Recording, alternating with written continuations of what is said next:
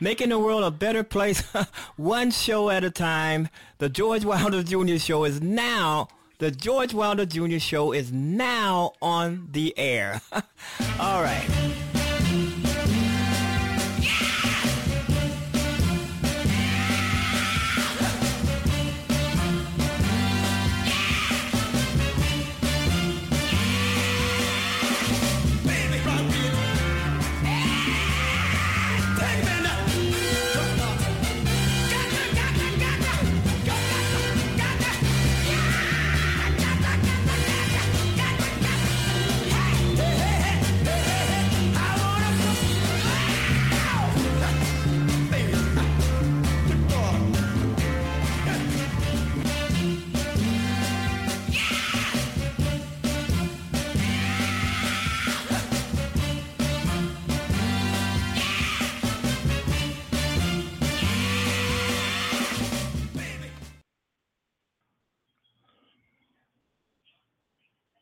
Chicago's finest internet radio show, making a world a better place, one show at a time.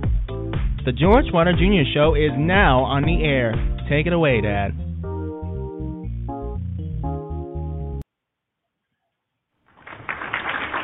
All right, welcome to the George Wilder Jr. Show. Thanks for listening. Thanks for thinking about the show. And uh, we're I, I hope everybody had a wonderful Easter.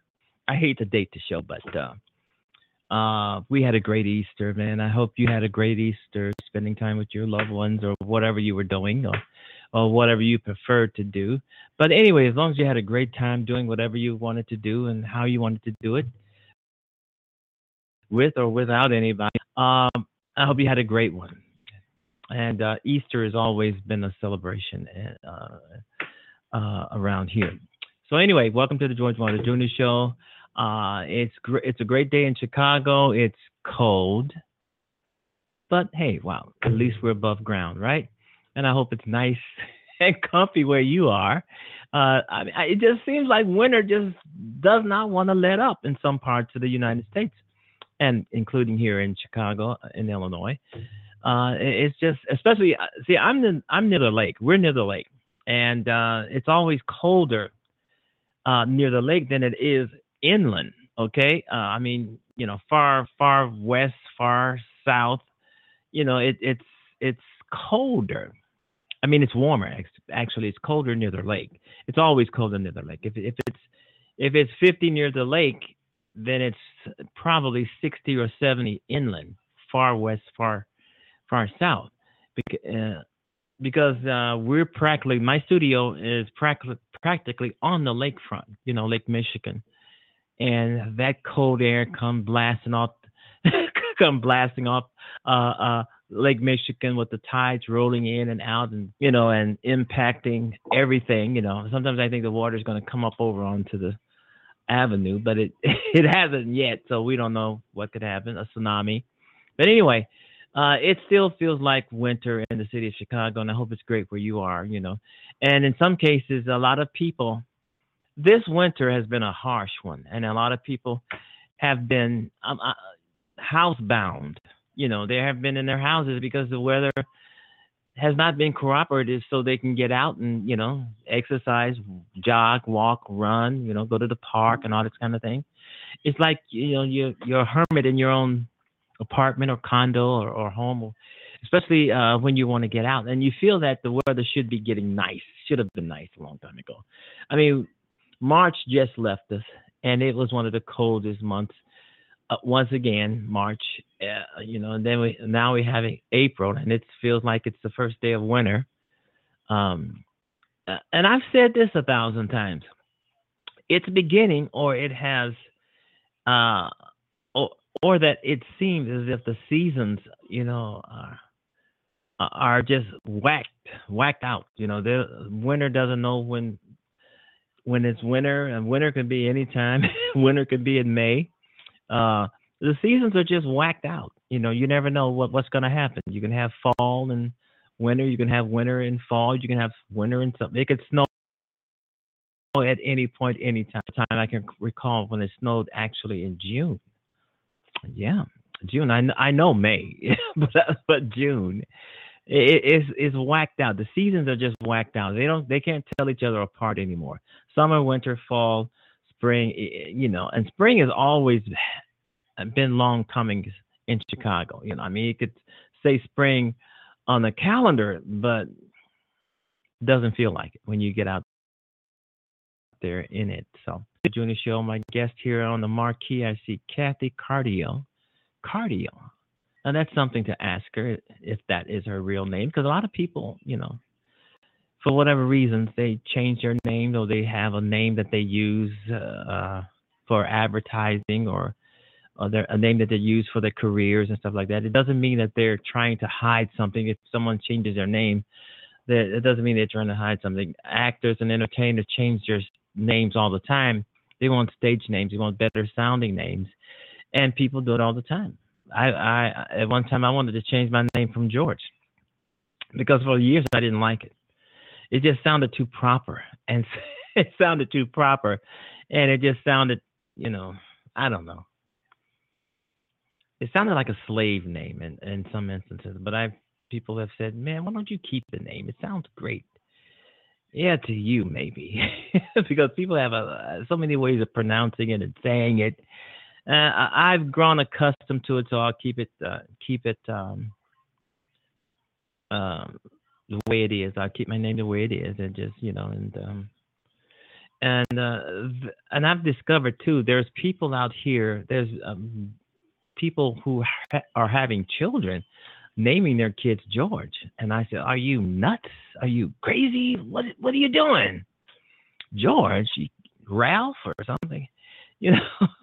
Uh, yeah, people are giving their uh, kids, uh, uh, calling their kids their uh, their George, you know, giving them the name of George, and um, it, it always amazes me when I meet people and three or four of the people, um, young people, are named George, and I, am humbled by that. I, I don't think they named any of those kids after me because of my show or what I do.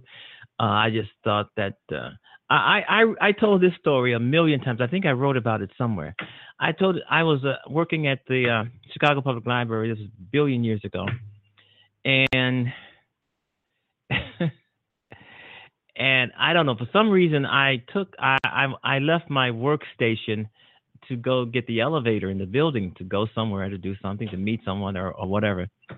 And I stepped on. People always accuse me of lying when I said this, when I say this, but it's true.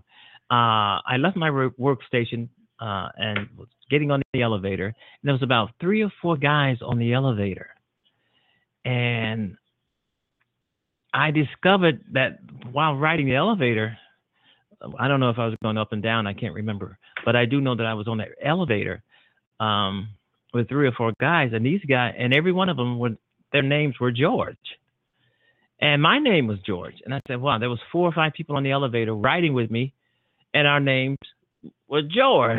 we were Georges, and and I and I tell this story all the time. I I don't tell it much anymore, but anyway, it was ironic to me that. Uh, that um,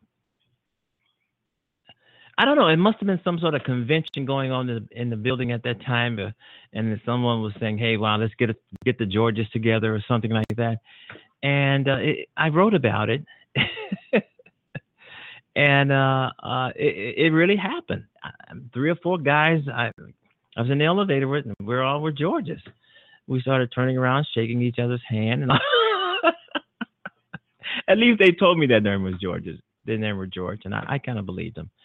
All right, um, this is the George Wilder Jr. Show. Uh, author Cathy Cardio. It all matters. I'm I'm pretty sure it all matters. That's probably partial title title to one of her books or her very first book. We'll find out later. Hate lies have no home here. Uh, be nice to one another is so easy. People should be nice to one another.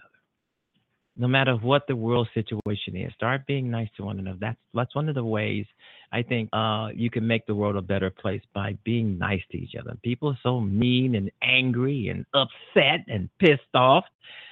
Try to be nice to one another. Stop being evil and mean and just because you get nowhere like that. You can have a heart attack, okay? You can have a stroke being mean and nasty and honorary and and just plain old, you know, uppity. So try to be nice to each other. I mean, try to be there's nothing wrong with being nice, being kind, being sweet. You know, and there are so many times when you can be nice and kind and, and loving to someone, and then someone will come along and try to take advantage of that. People will do that. They'll try to take advantage of your your your take advantage of your um, goodness or, or your your your your uh, what's the word givingness, your kind heart they will try to take advantage of that. Well, he's nice. He's he's caring. He's he's loving. And they'll try to take advantage of that. Some people will see a nice smile, a wonderful smile, a great smile. Some people will see that as some sort of a weakness in a person. That really happens in some parts of the world and in some areas. You smile at somebody, oh my God, we got him. We got her. they'll try to take advantage of that. And sometimes, if you try to be nice to someone, very nice, kind, and nice and respected and respectful, I should say, respectful of someone, they will try to find a way to take advantage of you for that. People, we people will always try to figure out a way how they can scam you. Uh, and if, if if it's uh, the way you are, the, the way you talk, the way you are, the way you present yourself, how you come off, people will try to take advantage of that. And it's a shame, but this this is the world we, we're in. So you really can't walk around and try to be the nicest person in the world because someone's going to say, "Wow, that that that girl over there, she's very nice. That guy is over there, he's very nice. He's very kind. He's very someone goes, well, if he's very nice, if she's very nice, maybe that's something we can do to scam him out of something. You know, and I think one uh, the most people I think that are vulnerable to, to things like this are the elderly, the seniors. They are too too trustworthy uh, of some people. Uh, even if some of those people come on their television set, you can't believe everything someone says on television. And a lot of elderly people believe everything they hear someone say, especially if they're on television, on their computer. You cannot believe everything you read. You cannot because it is some of it is actually fake news. The majority of it is is not. Some of it you you have to decipher it for yourself because I've seen a lot of fake news.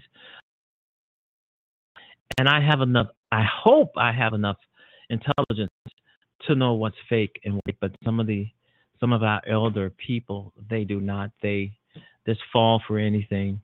And a lot of them end up out on the streets because they've been scammed out of everything because they, you know, uh, were taken you you just uh, and a lot of them have soft hearts, loving hearts, giving hearts, and the scammers are out there.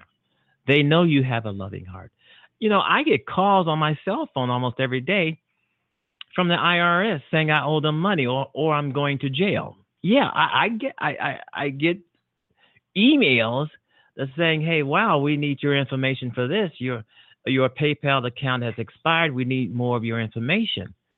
Now I'm um, intelligent and uh, you know I have enough intelligence to know that that's not true. that's not true. The people out here. I mean, I have a whole uh, inbox or or junk box with uh, of fake, phony people trying to get my uh, uh, to get my information. I I have friends on Facebook and and around social media that are supposedly contacting me and asking me for information, and I know that's not uh, my friend or or any of it. That's somebody pretending to be a friend so they can try and get information out of me. But I do know that uh, you have to watch yourself out here, folks. You you really have to watch yourself you have to be vigilant They're out here to get you. They're out here to get me. They don't care if you're uh, six years old or 96 years old. If you have something that they want, they're coming after you. You have to be on your toes. And if you're if you're an elderly person and you have to have help, I mean, you know, have one of your loved ones around you to run your businesses, and because it is paramount that we stay on our toes because it's out here. And I can say making the world a better place is starting off. You start off by being nice to one another and understanding and caring and loving. We're out here to lift one another up. We're not thinking about Donald Trump. Donald Trump is not in the equation. We have to look over, look over him, look past him, and start doing for each other ourselves. Donald Trump doesn't have any empathy. Empathy. He doesn't have sympathy. He doesn't know how to how how to feel for those who are in need or in trouble. But we do. We do. So while Donald Trump is out here screwing up the world, we should be picking and lifting each other up. And watch out for scams because if they think you're too caring, they're coming after you. This is what they're looking for. You know. So anyway, you've been listening to the George Wilder Jr. Show on Blog Talk Radio. Sometimes I get carried away. The moment I focus on the moment I focus on saying less, I begin to communicate more. That's a saying, folks. All right, the moment I focus on saying less, I begin to focus more. I guess that's basically saying be quiet and listen. All right, you can always leave comments, check out my writings. This is uh this is great. This is springtime, okay? All right, you've been listening to the George Wilder Jr. Show. As I just got through saying, I, I just uh, I have this note in front of me, and I'm looking straight at it, and it says, "You've been listening to the George Wilder Jr. Show. Say it, say it, keep saying it." All righty, let's. Um, my guest is Cathy Carrillo. Uh, I'm I'm assuming she's going to call in later, and uh, it should be some fun, folks. We've been off. I've been off for about three days. Did some writing, uh, some posting, and a lot of writing. I do anytime I'm not on, I'm I'm doing writing, or if I'm not doing writing, I'm probably just relaxing and trying to take it all in, or not taking it in, you know. So because sometimes you want to take, sometimes you feel as if you need to escape reality, and that's that's that's the way it is with me. I need to escape reality, you know, because and I have to keep realizing that everybody that every person in the world is not the is not uh, the right person I should be uh, affiliated with or the right person I should be around uh, because people have their um, quakiness about them, if I, if I can say that. All right. Anyway, uh, George Wilder's on the Junior Show is on the air. We did some writing. I did some writing. I did some um, how do I, I you know how do you deal I, I'm, I'm wondering how do a lot of writers I'm, I'm changing the subject right now. I wonder if a lot of writers how does a, a lot of writers how do you deal with a bad book review? I, I have had a few writers on my show and uh, they all gave me their own interpretation of what it's like to get a bad review and what the, and what did they do about it you know I mean, I mean, uh, if you're a writer, there's no, there's no writer or published writer or author who hasn't received a bad review on something that they've written. I rather have no reviews than to get a bad review. but you know, it, it just seems so unfair when you spent three or four years working on a book and all of a sudden you finally publish it you you work so hard and then you finally publish it, and then someone comes along and give you one or two uh, uh, stars, give you a bad review. How do you take that? You work so hard on that book. I'm not talking about myself now, okay? I'm just saying in general. Yes, I have got a few bad reviews, uh, and I thought they were unfair. I mean, some of the reviews that I get on my stuff, I think they're unfair, unfair because I've, like I said, you work hard on that stuff and I usually format and copyright and edit my own material, so I know um, before I publish it. But you just got some nasty people out there who just want to go around and just try to destroy your work. That's it. I, I, I've told a lot of authors this. You got rotten people out here who wants to try and destroy your work. You know, I mean, they can't write, they can't hardly read, they don't have any talent. So, you know, and and another thing, you can't please everybody. I mean, someone can give you um, someone can give you a one star or a two star review, and then you got three people over here on the other side who read the same book will give you a five star review. Some people are just nasty. Some people are just just giving you a bad review because they're just awful, mean, honorary people. Period. And I've told writers that. I've told writers, several writers that just just because you get a bad review doesn't mean that you have to uh, quit writing, stop writing, stop doing what you love. I mean, Stephen King has re- received a lot of bad reviews. Danielle Steel, Nora Roberts, these are uh, David Baldacci. These are great writers, beautiful writers. The uh, uh, Robert Ludlum, whom who is my favorite writer, uh, James Patterson. I mean, all of these people have received bad reviews, and they've received received great reviews. So just because you received a bad review of one or two stars, and you know that your book is not that awful, you know, yeah, and because there's no doubt about it. If you get one or two uh, one or two star reviews on your book, it will affect sales. It will truly affect your sales, but it will not end your career. because if you write a bad book, just make sure that the next one isn't that bad. Or, or you can always uh, unpublish your book and go go through the manuscript again, check out the manuscript again, and um, correct whatever might be wrong with it, or they're saying that something's wrong with it, and republish it again. I mean, so that's how that goes. That's one of the things about the public publishing industry. If there is something wrong in your book, you can always go back, even if it's published, you can always go back and unpublish it and then straighten it out, put it back up there. But you know, if you unpublish a book and you go through the manuscript and you say, "What the hell? There's nothing wrong with this manuscript," you know, just change the um, change the title of the book, and using the same manuscript, but change the title and, and republish it. And then that, you know, that one star, two star will not show up. Because you don't want no no writer, I believe, wants a one star and two star review on their book. That that looks bad. That look that that could stop readers from uh, checking out your your earlier stuff or your current stuff.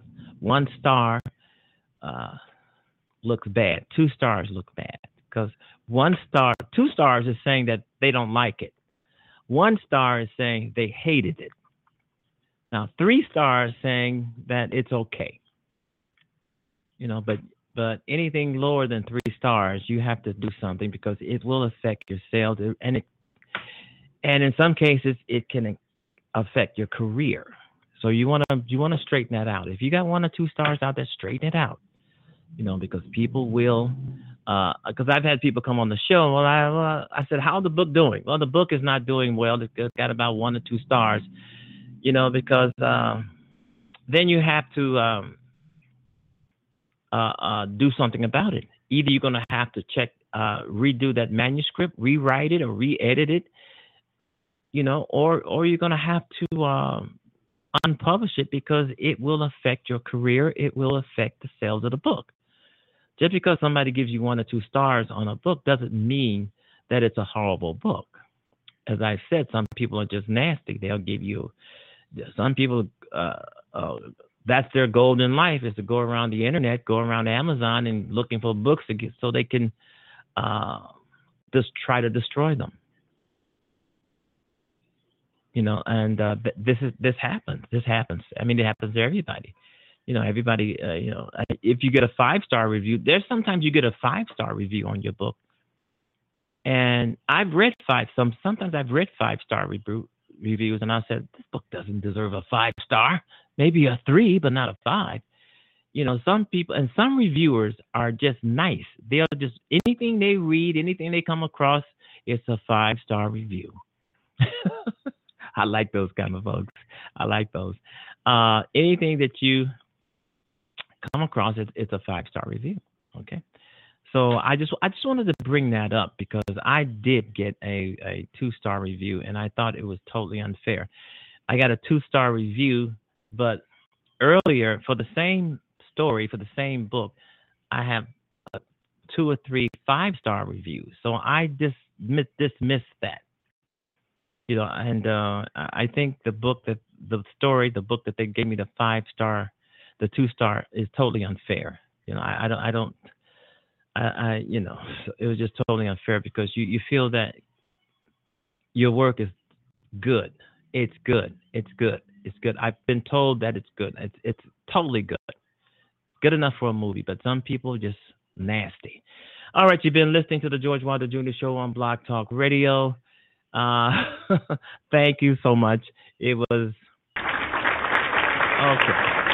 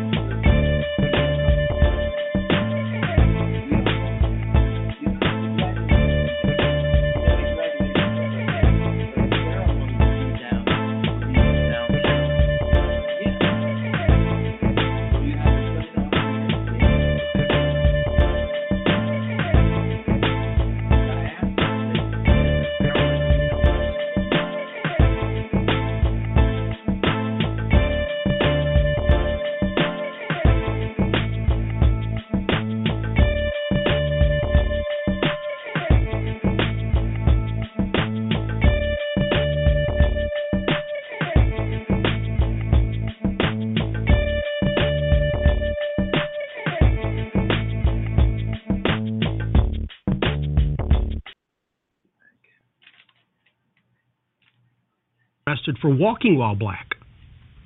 Um, so well, I get a, it. A lot of sons have been. Arrested. Yeah, I get it. I mean, it doesn't make me. You know, you can't buy your way out of this one. You can't educate your way out of it. Um, it's just it's, happening too much, or at least we know about it now. It's it's always happened. Um, we see more evidence of it. And too often people still are inclined to say, well, if he'd had a different attitude, well, if he hadn't been driving, well, if he hadn't been this, if he hadn't been that, almost as if the victim is partially to blame. You know, in the case of Garner, well, he shouldn't have resisted. In the case of Brown, well, where was he? In the case of Trayvon, well, he had a hood on. You know, and in, in, the case of whoever, you know, in case of uh, Sandra Bland, you know, well, her attitude was better. It's like, no, stop, stop. This has nothing to do with the victims. This has everything to do with the culture of demeaning a person of color. And and there is no justification for a society where my son has a far greater chance of being stopped, held, killed than your son, simply because he's black. All right, welcome back to the George Wilder Jr.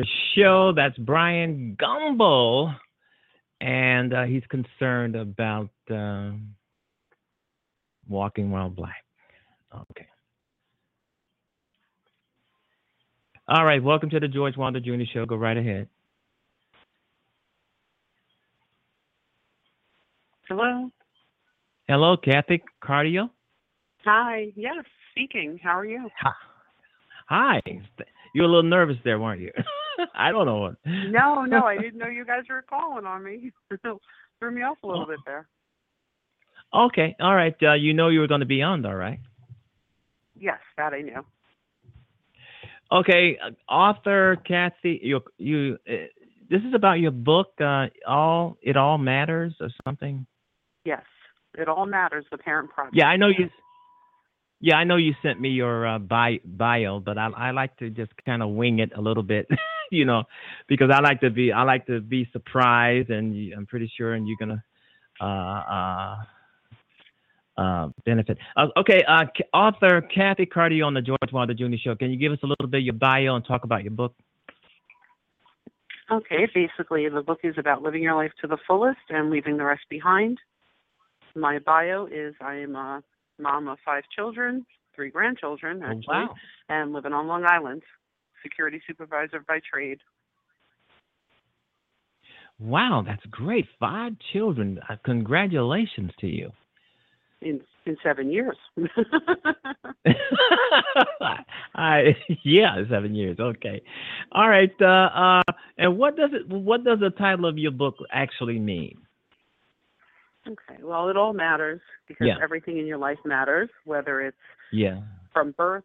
My book actually takes you from birth all the way through your life until after you pass away. And the reason that I put the Wow. Parent Project is because it's supposed to be um, there's there's like 20 motivational chapters about life lessons, uh, very motivational topics, how to go for your dreams, Mhm. how to live your life the way you feel Yeah. you should live it, not the way anybody else should feel. And then there's a Mhm. twist that it's actually a memoir to leave your children or spouse, anybody that's important in your life, a dear friend. Okay. So uh, a lot a lot of this book is probably based on your real life experiences. Actually, no, it's not. Okay. There are some I, I'm wrong. I admit it. okay. That's okay. Uh-huh. That's okay. It's all good. No, um, I just, you know, unless you're a famous celebrity, nobody really wants to read about you. So the book is actually about the person that's reading it. They actually tailor it, tailor it to it themselves. You know, I, I, I, I differ a little bit, uh, uh, and I'm not talking about your book. I do think people like reading about other people, and uh, Mhm. that's the intriguing part. And I, I do think people like reading about other people, uh, memoirs and autobiographies and things like that, because uh, um, a lot of people like to see themselves in some of that uh, writing. But anyway, uh, let's get back to your book. Um, is it is right. this and your there first are some book? personal, of course. Yes, it is my debut book. Okay. So this is your first book. Are you planning on writing any more? In the Yes, I same am. vein. Mhm. Not at all. Okay. totally different. Yes. Uh, totally different. So this one might Totally wind up end up being it this one might wind up in in being fiction. No, I don't believe in writing anything fiction. Okay, you don't believe in making stuff up. Okay. No, Okay. no, there's too much stuff going on that's real that I don't I don't make stuff up. No. yeah, yeah, I I do. I, I love fiction, and I also like the right. I, I I go from fiction to nonfiction. I love fiction. One of the reasons why I like fiction because it's fun. I it, it's not as stressful like as I do as I think uh, nonfiction is. Fiction is fun. I mean, you can be anything you want to be. You can kill anybody you want to kill. It's just it's just fun. That's a good way to look at it. yeah, you you can be yeah. you can be the president of the United States. You can be the bum sleeping in the sewer. It's fun, and you can build a story around it. And a lot of times, fiction is not all fiction. There are some true elements to a lot of fiction. You know, so uh, right. you're just you're, you're just. Uh, yeah, it's all a matter of preference. There's some uh, elements in there that are that are true, and that people can actually see themselves and learn something from fiction. It's not fiction is not, you know, um, I, I look at fiction as probably as animation or something. But uh, the real fiction, I don't look at it that way. I look at it as fun, enjoying, and kind of taking you away from reality a little bit. You know, you want I was just going to say, you don't want you know all, what? Yes. Mhm. Sometimes people just need that escape. Yeah, You know, go off Okay. into a far off place or an imaginary world. So I get it. yeah. Absolutely. Yeah. So that that's one of the reasons why I love fiction. But sometimes you just have to, uh, some things just have to be real, and people do like to uh, uh, leave reality for a while, and and uh, you know I can Mhm. tell that. There's So, nothing wrong uh, with that. Yeah, yeah. So, um, um, can you read us an excerpt of this book? Um, if you'd like, I could read you the introduction. Yeah, that's And fine. I would tell as something. More about the book. yeah. okay. Um, it's you are the most important person in this book. You've already lived many of the chapters, but there's so much more to accomplish, experience, and make known. Are you living life with purpose and excitement? Are you passing push mediocrity by reaching for significant opportunities, or will you live the excuse me, we live the regrets of not ever trying? It all matters. The Parent Project is not a book about not only a book about life lessons. It's figuring out how you arrived here today, navigating your steps to dare to be who you want to be tomorrow, and leaving it all behind for generations to come. Have you ever asked yourself the hard questions? Are you living up to the expectations you had for yourself? Are you move, moving forward each day, or you have you made the decision to settle? Have you come to the conclusions that you have and the place in your life that you are now because of what you focus on? What effects has that have on living the life you deserve? After reading through the chapters, you will then go on to the question section. Your roadmap will be waiting. No need to blindly figure out the stories or questions that you may have unknowingly left unanswered. It's all there for Wow. Okay. you. As you begin to So, th- go ahead. no, no. Uh, you, were, were you still reading? I'm sorry. Yeah, I'm still going. Okay, go ahead. Would you care to hear more? I didn't mean to interrupt.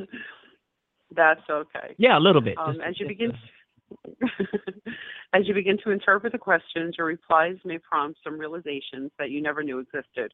You may start questioning your own life and why the responses are what they are. This information can assist you in discovering what's next and your own personal steps going forward, giving you a chance to rewrite your own stories.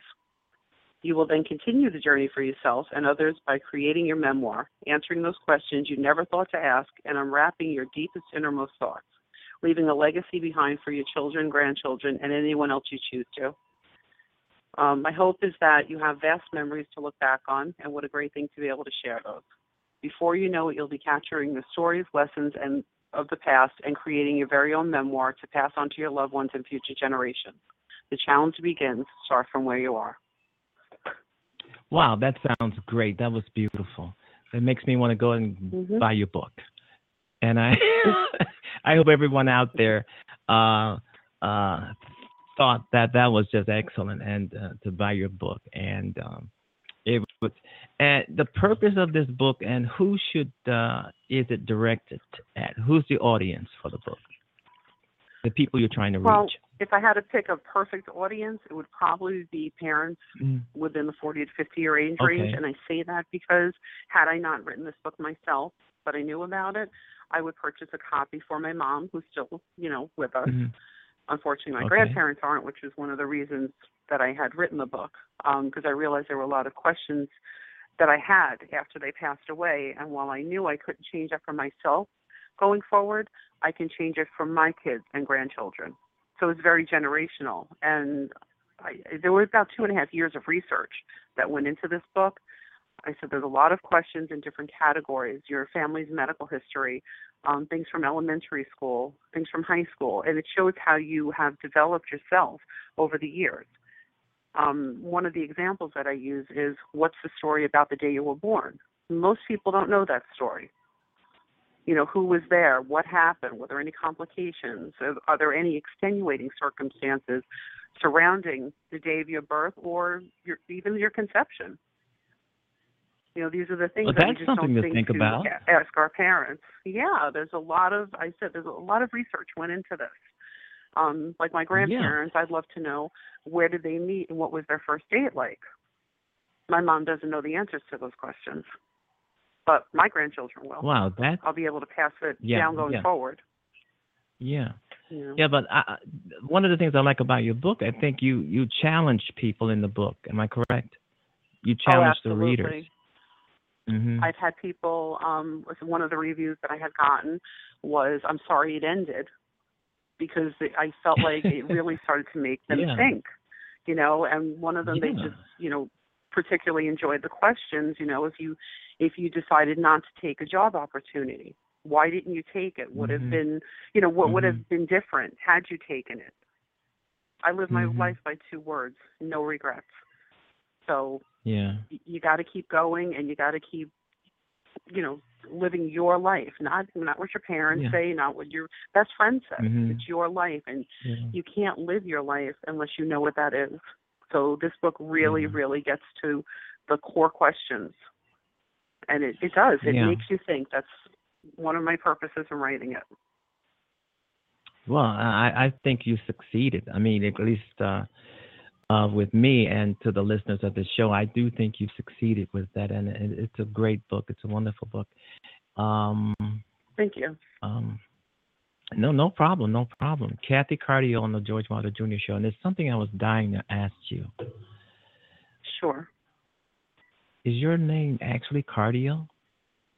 yes i know so uncommon so Uh, uncommon yeah. you know it never I, years ago it never wasn't a big deal but now with you know cardio Yeah. exercise and this and that i feel like Yeah, i should be getting exactly. cut from all that stuff yeah, I'm, I'm thinking of But, some sort yeah. of exercise, you know, for the heart, you know. exactly right exactly yeah. actually funny So how- i went into a hospital Go ahead. I go into the hospital and somebody in my family's in there and I say cardio, you know how many times they've pointed to the cardiovascular unit,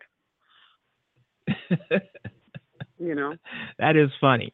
That that's kind of funny. Mhm. Okay, how is the book doing so far? I mean, how are people reacting to it? It should be um, positive. So though. far, I yeah, absolutely. I've gotten very, very positive feedback. I've even given it to Mhm. a few friends that I knew would be honest with me, and they said it Mhm. really hit them. It really dug to the core of um, you know many things that they never even thought about, and it really, really Mhm. made them think.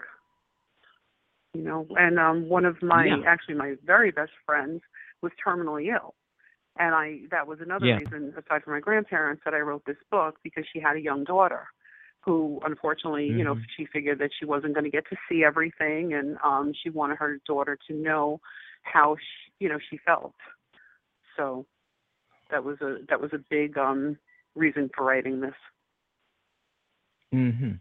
And you are planning on writing Yeah. another one, something similar, or it's going to be different, but it will be nonfiction.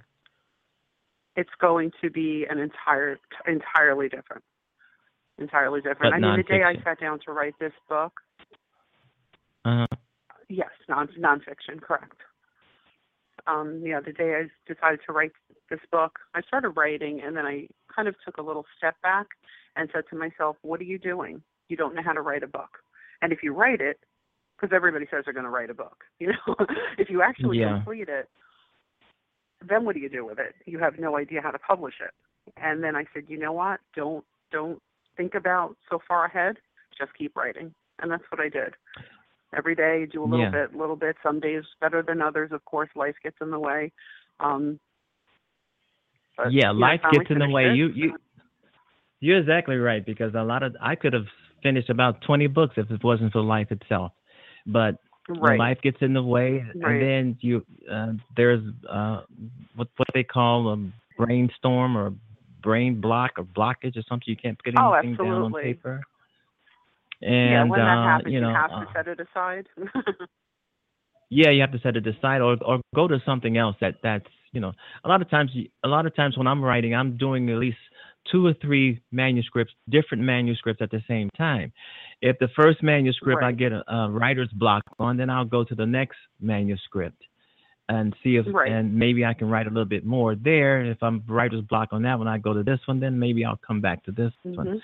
I I usually have three manuscripts in a pot, and you know, and and it it all works out. Right. It all works out, and um, It does, but you just have to keep going forward, and you have to remind Yeah, yourself and you to keep have going to- forward because other, you know, life does get in the way. Yeah, yeah, it does.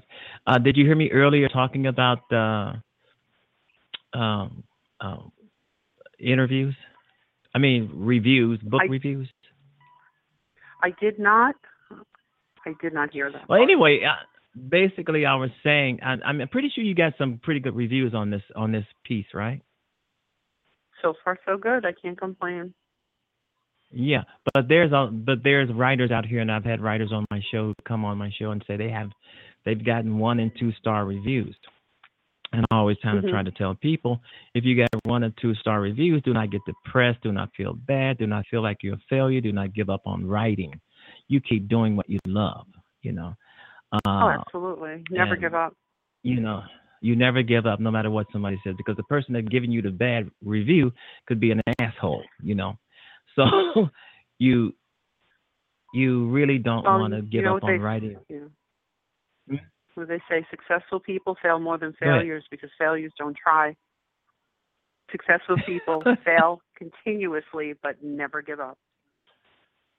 Never give up. You never give up your dream because uh, you know you Never give never up. know when the, when that that time may come where you may actually be successful.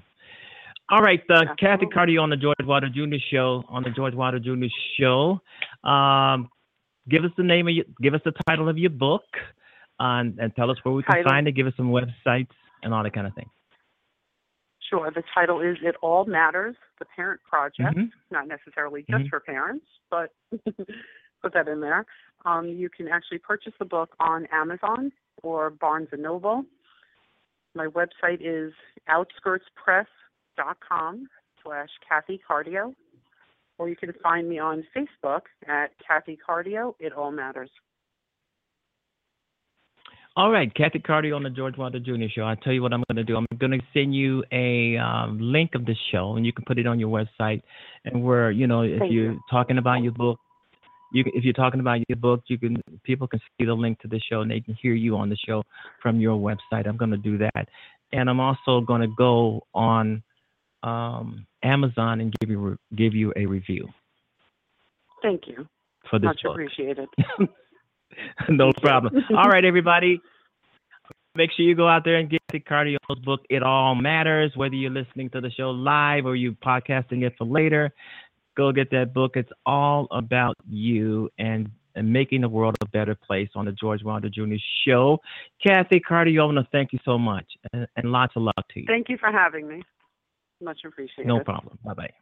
hmm All right, uh, Cathy Cardio on the George Wilder Jr. Show. And we're going to do Dear Mr. Trump. Mr. Trump, it's Dixon White here, sending a video letter directly to you, sir. And the only reason I call you sir is because the office that you hold is supposed to be a respectable office. But so I just want to speak directly to you, Mr. Trump. I know you may never get this video. Maybe you will, though, because at least I have white skin like you. But first, I wanted to applaud you for one thing, and only one thing. Um, many racists in politics are very covert.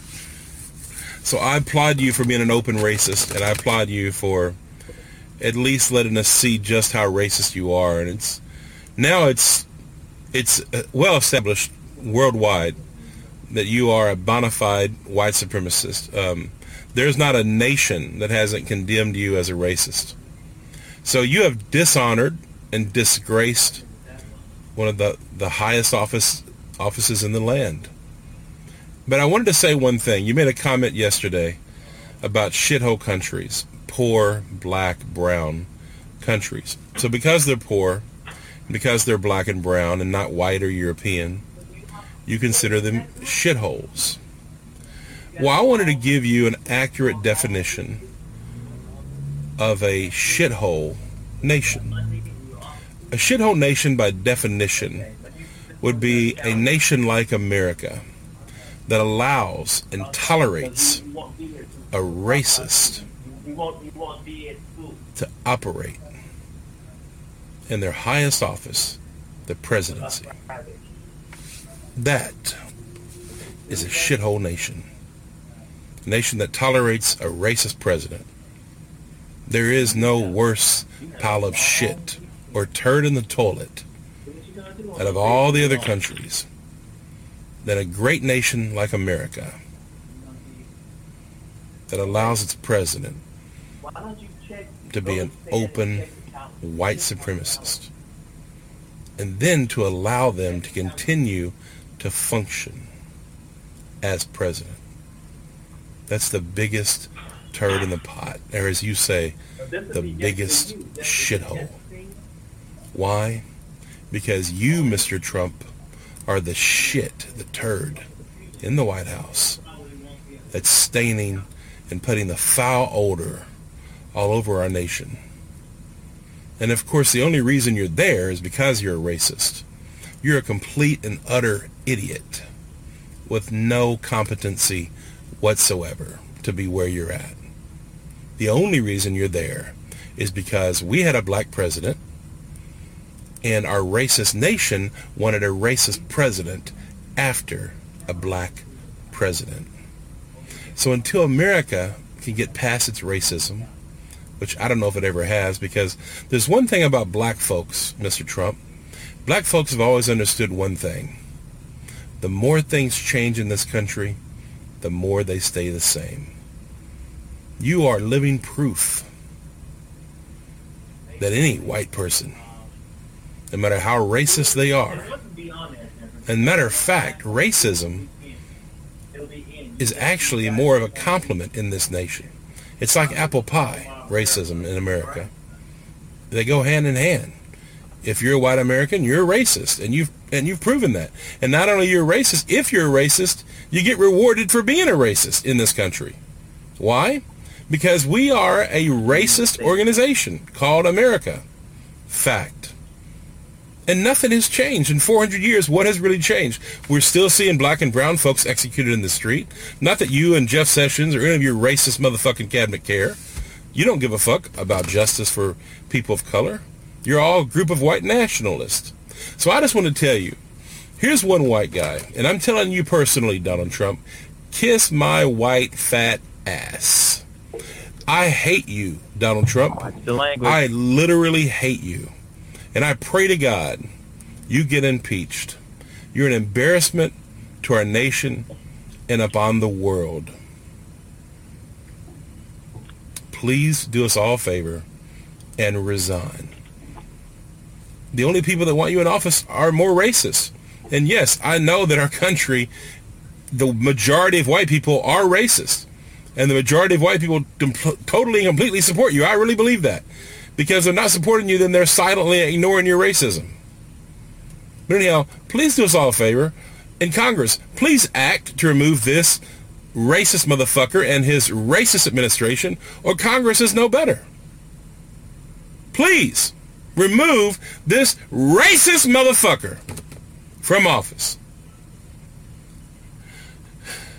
It's 2018, guys. And if we can't remove this racist motherfucker from office, America is no better than it was 400 years ago. All right. Thank you for that. okay. Teachers flex political muscle and red state strikes. I mean, we got some teachers.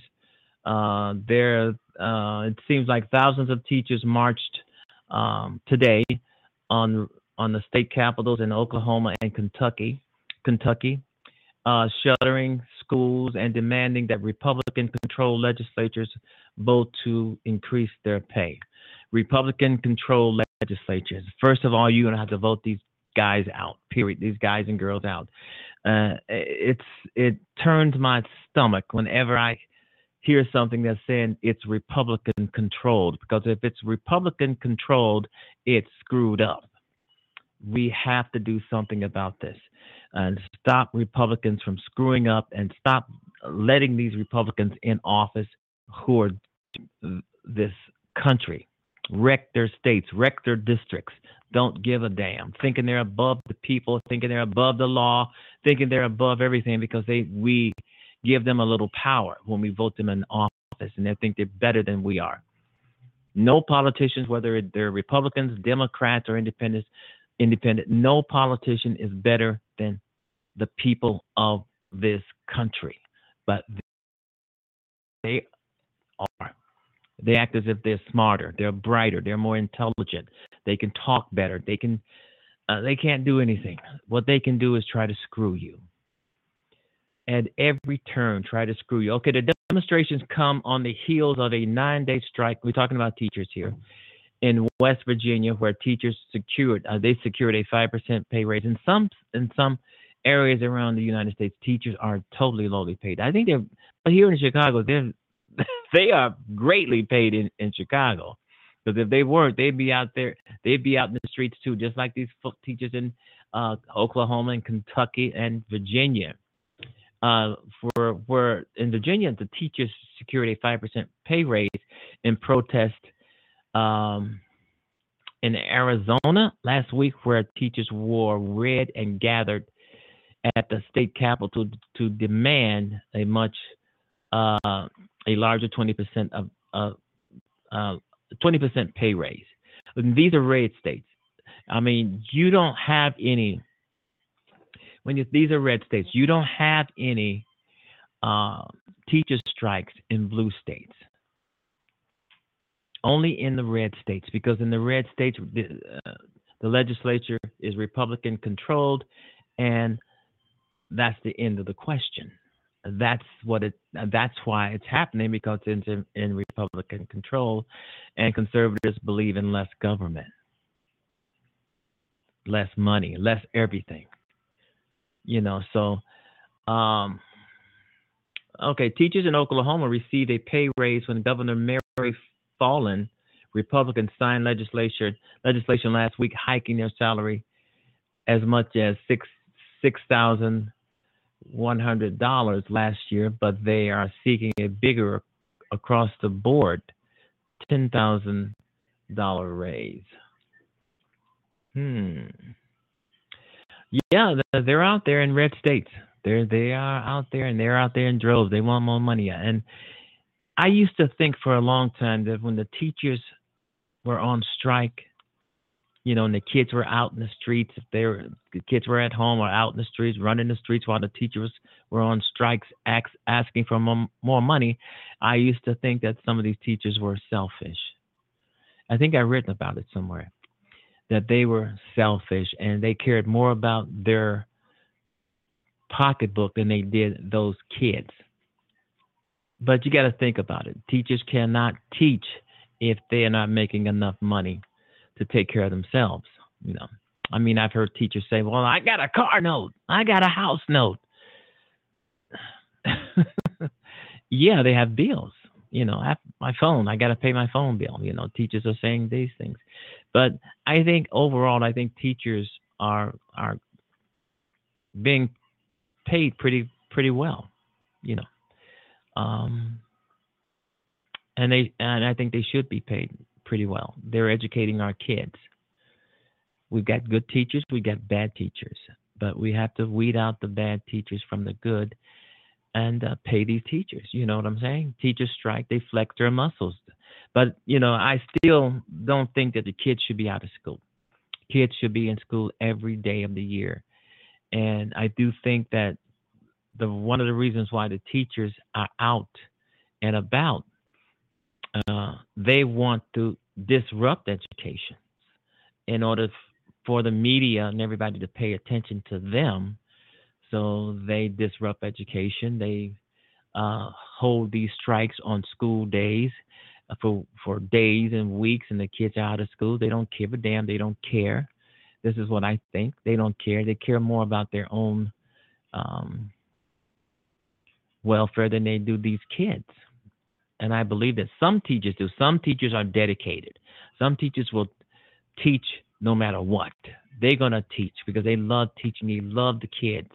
Then you have these greedy teachers who go out there and protest and walk around and with signs while the kids are not being taught. The kids are out in the streets, they're at home, they're running up and down the alleyways instead of being in school. So there's some blame to go around. And there is some sympathy for the teachers, and there's sympathy that is not for the teachers. And you look at these children, and they're in the middle of all of this, you know, and they're the ones who are suffering, not the teachers, you know, because if you're not in school every damn day of the year, that could affect your grade. And majority of these kids, they love being out of school. We don't have to go to school, but that's wrong. And school is not like it used to be. I mean, grammar school, public schools, some of these schools are not like they used to be. I mean, you know, and what I mean by that is that four plus four, excuse me, four plus four is not eight anymore. It, it's almost like you got to get the right answer. It's almost like you you got to uh, do a long division to get the right answer on a on a uh, uh, addition uh, problem you know, you know, and and when you get and, when you're doing the long addition, it doesn't come out to be eight. It comes out to be something else. I mean, I know because I I used to this stuff used to come home to me, and I'm saying, whoa, two plus two is not four anymore. I can't believe it. And they would send some sort of a formula formula or equation or showing you how to come up with the right answers to two plus two. And you know, uh, I thought it was four. No, it's not. Not anymore. Education has changed, and I think it's changed for the for the worse. And I and I will say this: I think a lot of these kids in schools, in some of these public schools, are getting shortchanged. I don't think uh, that they're getting a well-rounded education because um, majority of the time it's not the uh, teachers who are choosing the subject; it's the state that's choosing the subject. It's the legislature uh, that's choosing what is being taught in these schools. And if the legislature are Republicans, well, you know they're not getting the, a well-rounded education in some in some of these states, even in some Democratic blue states, uh, because in some of these public schools and schools everywhere, uh, children they don't have books they don't have books. Some kids don't even have computers. Um, and then, and a lot of these kids don't even have homework. And uh, and and I don't think that's right for and for them not to not to uh, have these subjects. And some kids don't even have reading assignments anymore. Remember, they used to have reading assignments at home and uh, doing homework. In some cases, that's not happening anymore. You know, and a lot of these schools they don't teach history, it, or either they don't teach it the way they used to teach it uh, in depth. You know, I mean, there are some schools that don't even uh, teach uh, what went on back in slavery time.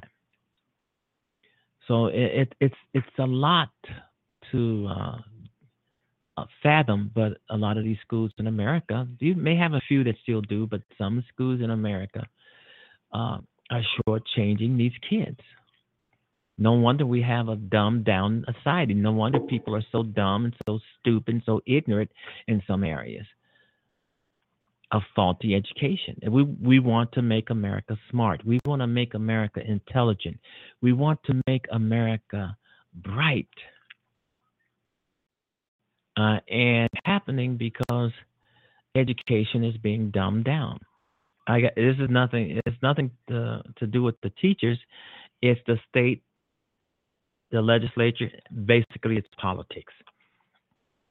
Because the teacher is not teaching anything that they're not getting from the state legislature or higher up. in a lot of these schools. A lot of, a lot of the teach, a lot of the parents are blaming the teachers for this lapse, but it's not their fault. It's the fault of the legislature, the politics, maybe even the Republicans in the red states. They don't want to see kids. And uh, one of the things about the Republicans, they want education gone. Period. They want they want to eradicate it. They want to eliminate it. Period. So they really don't give a damn. This is why we have to vote to take the country back.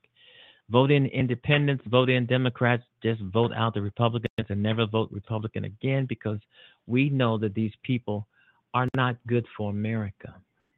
They're not good for America. If I thought the Republicans were good for America, if I thought the Republicans were, was a great, great party, folks, I would say it.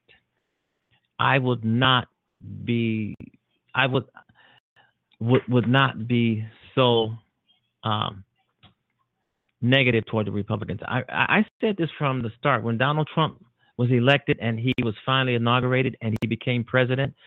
My thinking and what I said on this show was that I was that I wanted him to be successful. I did not want Donald Trump to be a failure. Even though I didn't vote for him, I didn't like him, but I did not want him to fail because if Donald Trump failed, it means America failed. I didn't want him to fail. I didn't I wanted him to be successful. But he's not. Uh, and he's failing America and he's bringing it down. But that's another story for another time, maybe a little later on in the show. But um, and that's the same thing I want to say for every Republican who wins office or who is in office. I never root for these guys to fail. If they fail, they fail on their own. They fail because they are failures. So they fail. Donald Trump is using is um, using the White House like it's his own little playground. Uh, uh, so uh, I want to thank my guest author Cathy Cardio uh, It All Matters. Check out her book. Um, she's on Amazon. And like I, told, like I said, I'm going to give her a review of the book. And uh, I think I have another uh, review I have to give. But anyway, I love writing reviews. You know, I, I love especially positive. I, I'm not going to write any negative review about any book. It has to be a positive review. If I can't give a give a, an author a positive review on a book, then I will probably probably, if I can say it, probably um, uh, contact that author and say, hey, well, take another look at your manuscript and, and republish this book. You know, because I, I love giving out uh, positive reviews on on books that authors that authors who appear on the show. Uh, uh, I think it's great. It's a great review because reviews uh, reviews doesn't mean that your book is going to sell, but a positive review looks good beside your book than a negative review. And that's and that's no kidding. A positive review looks better than a negative review. All right, you've been listening to the George Wilder Jr. Show on Blog Wilder Talk Jr. Radio. Show is now on the air.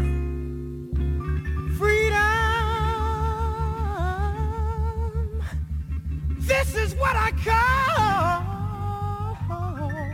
freedom. Well,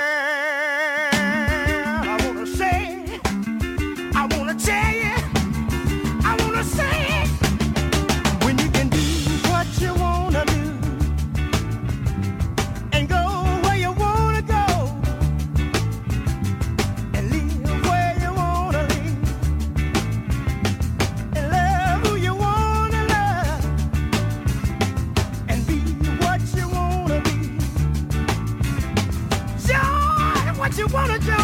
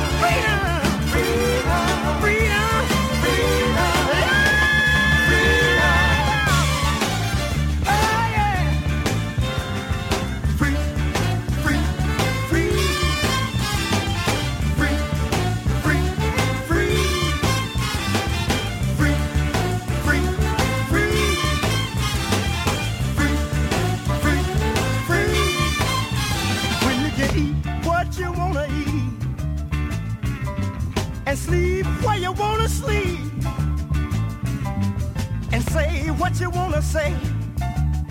Uh, let the children play what they wanna play. And work when you wanna work. Flirt when you wanna flirt.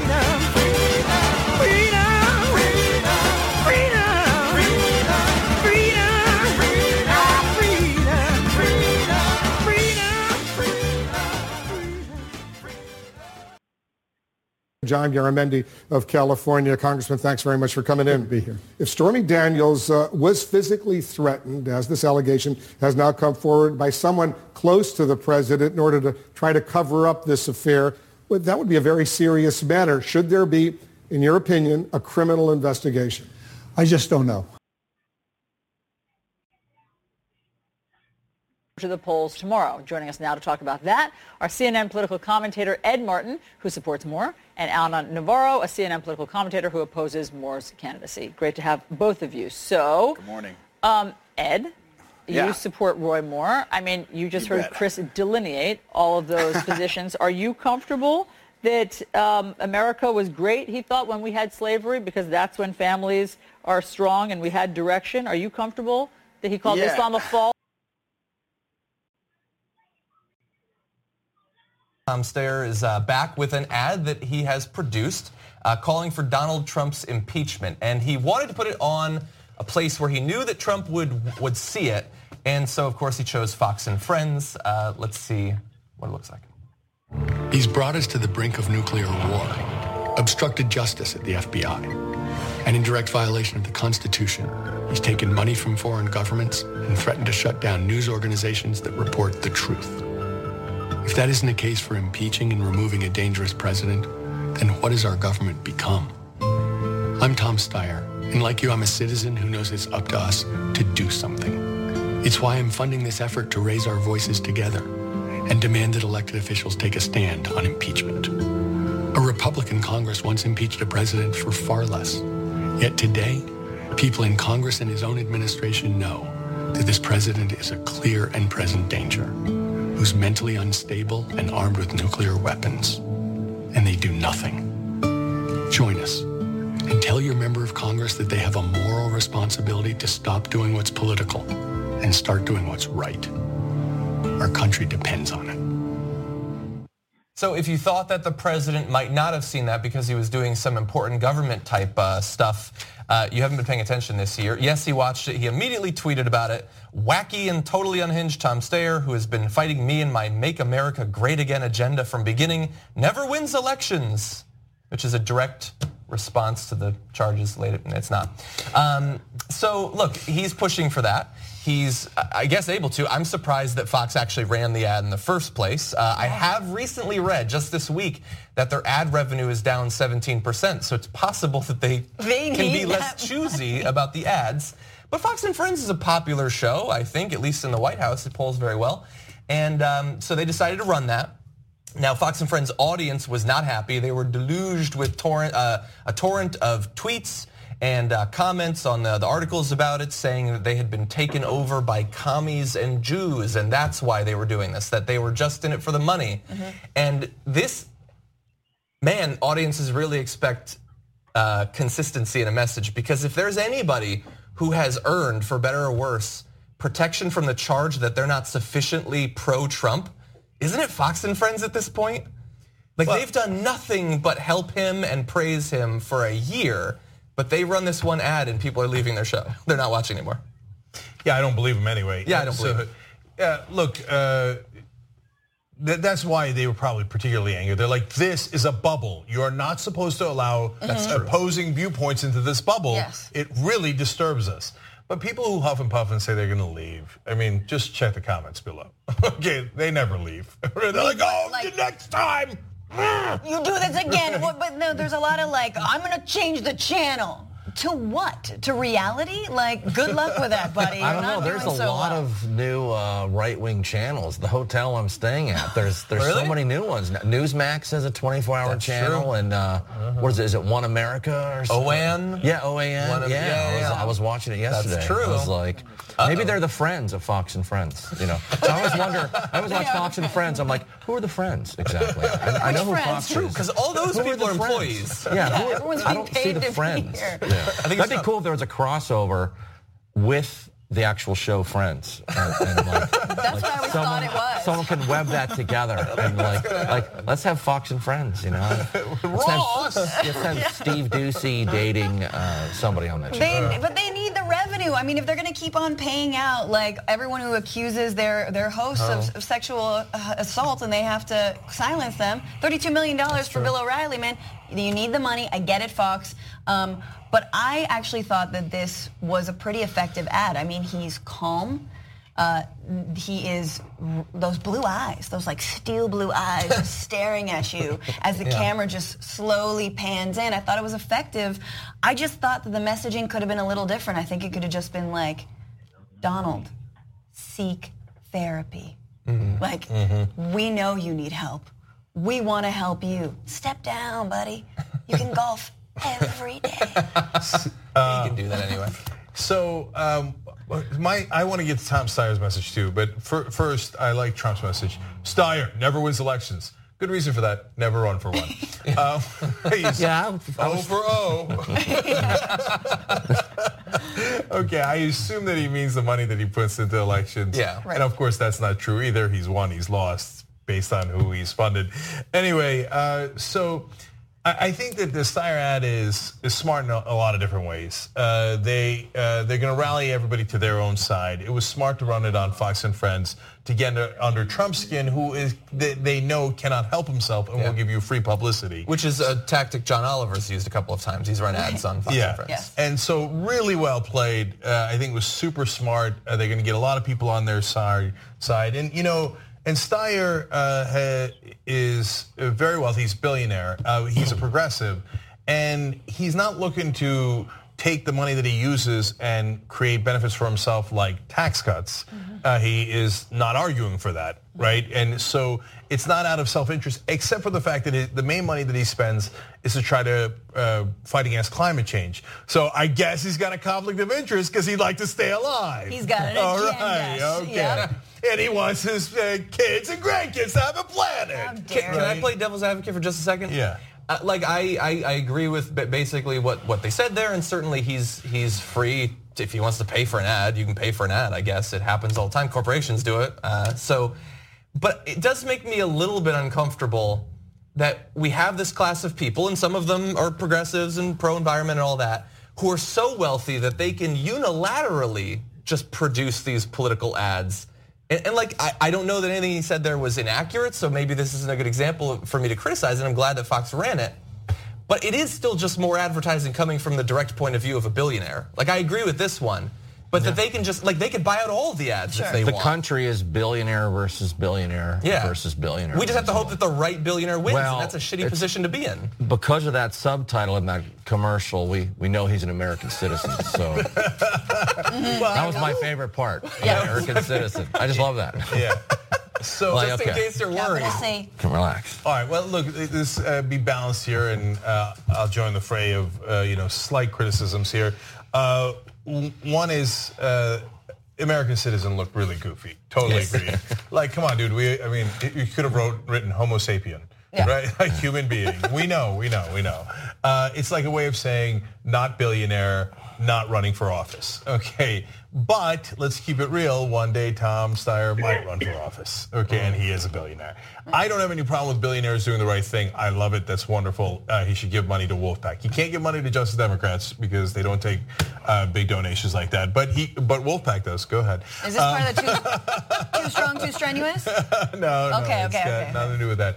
And look, and if he's going to run for office, and and a lot of people signed that petition, that's probably a good move too. I get it. Uh, so look, overall, there's not that many people doing the right thing.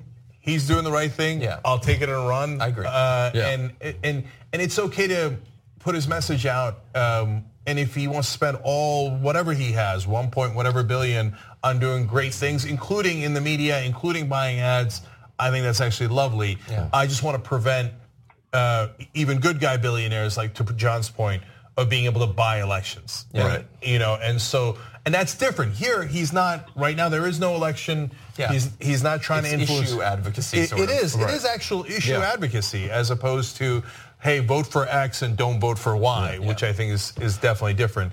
And he should. My only last tiny criticism is speak up a little bit. Yeah.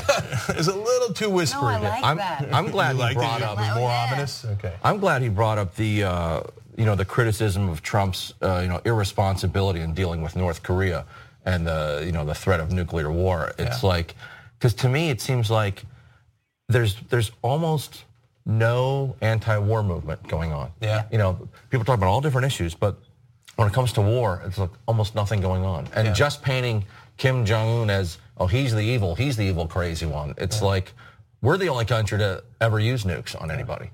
And, you know, we, and we did it twice.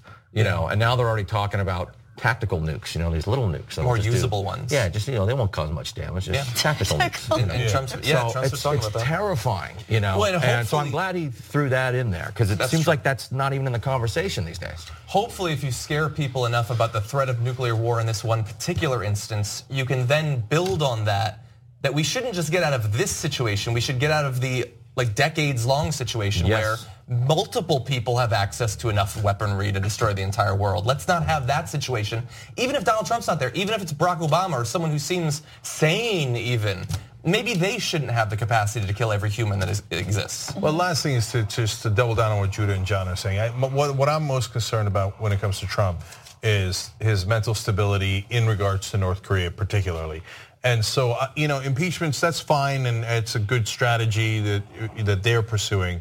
Uh, I think the 25th Amendment actually should be incredibly rare, but this might be a rare instance where we should consider using it.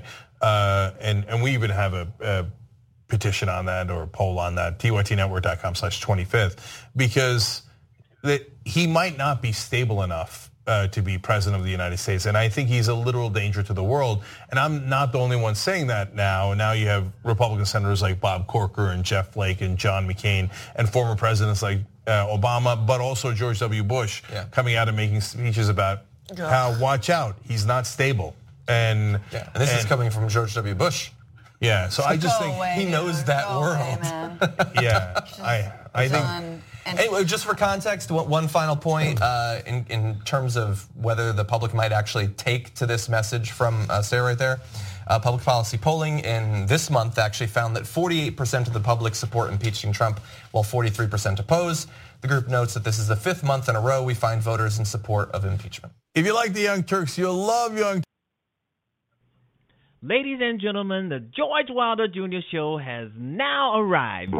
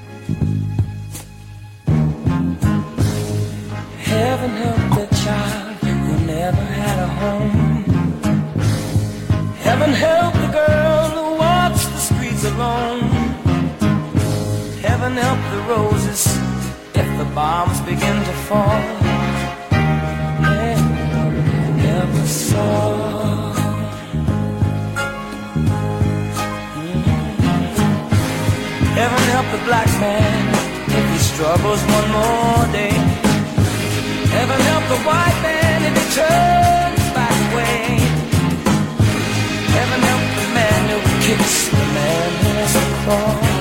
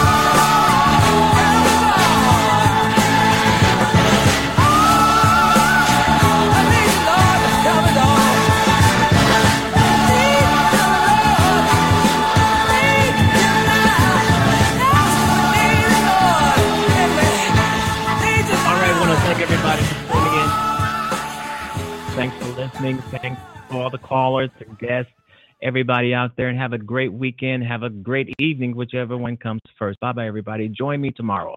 Bye.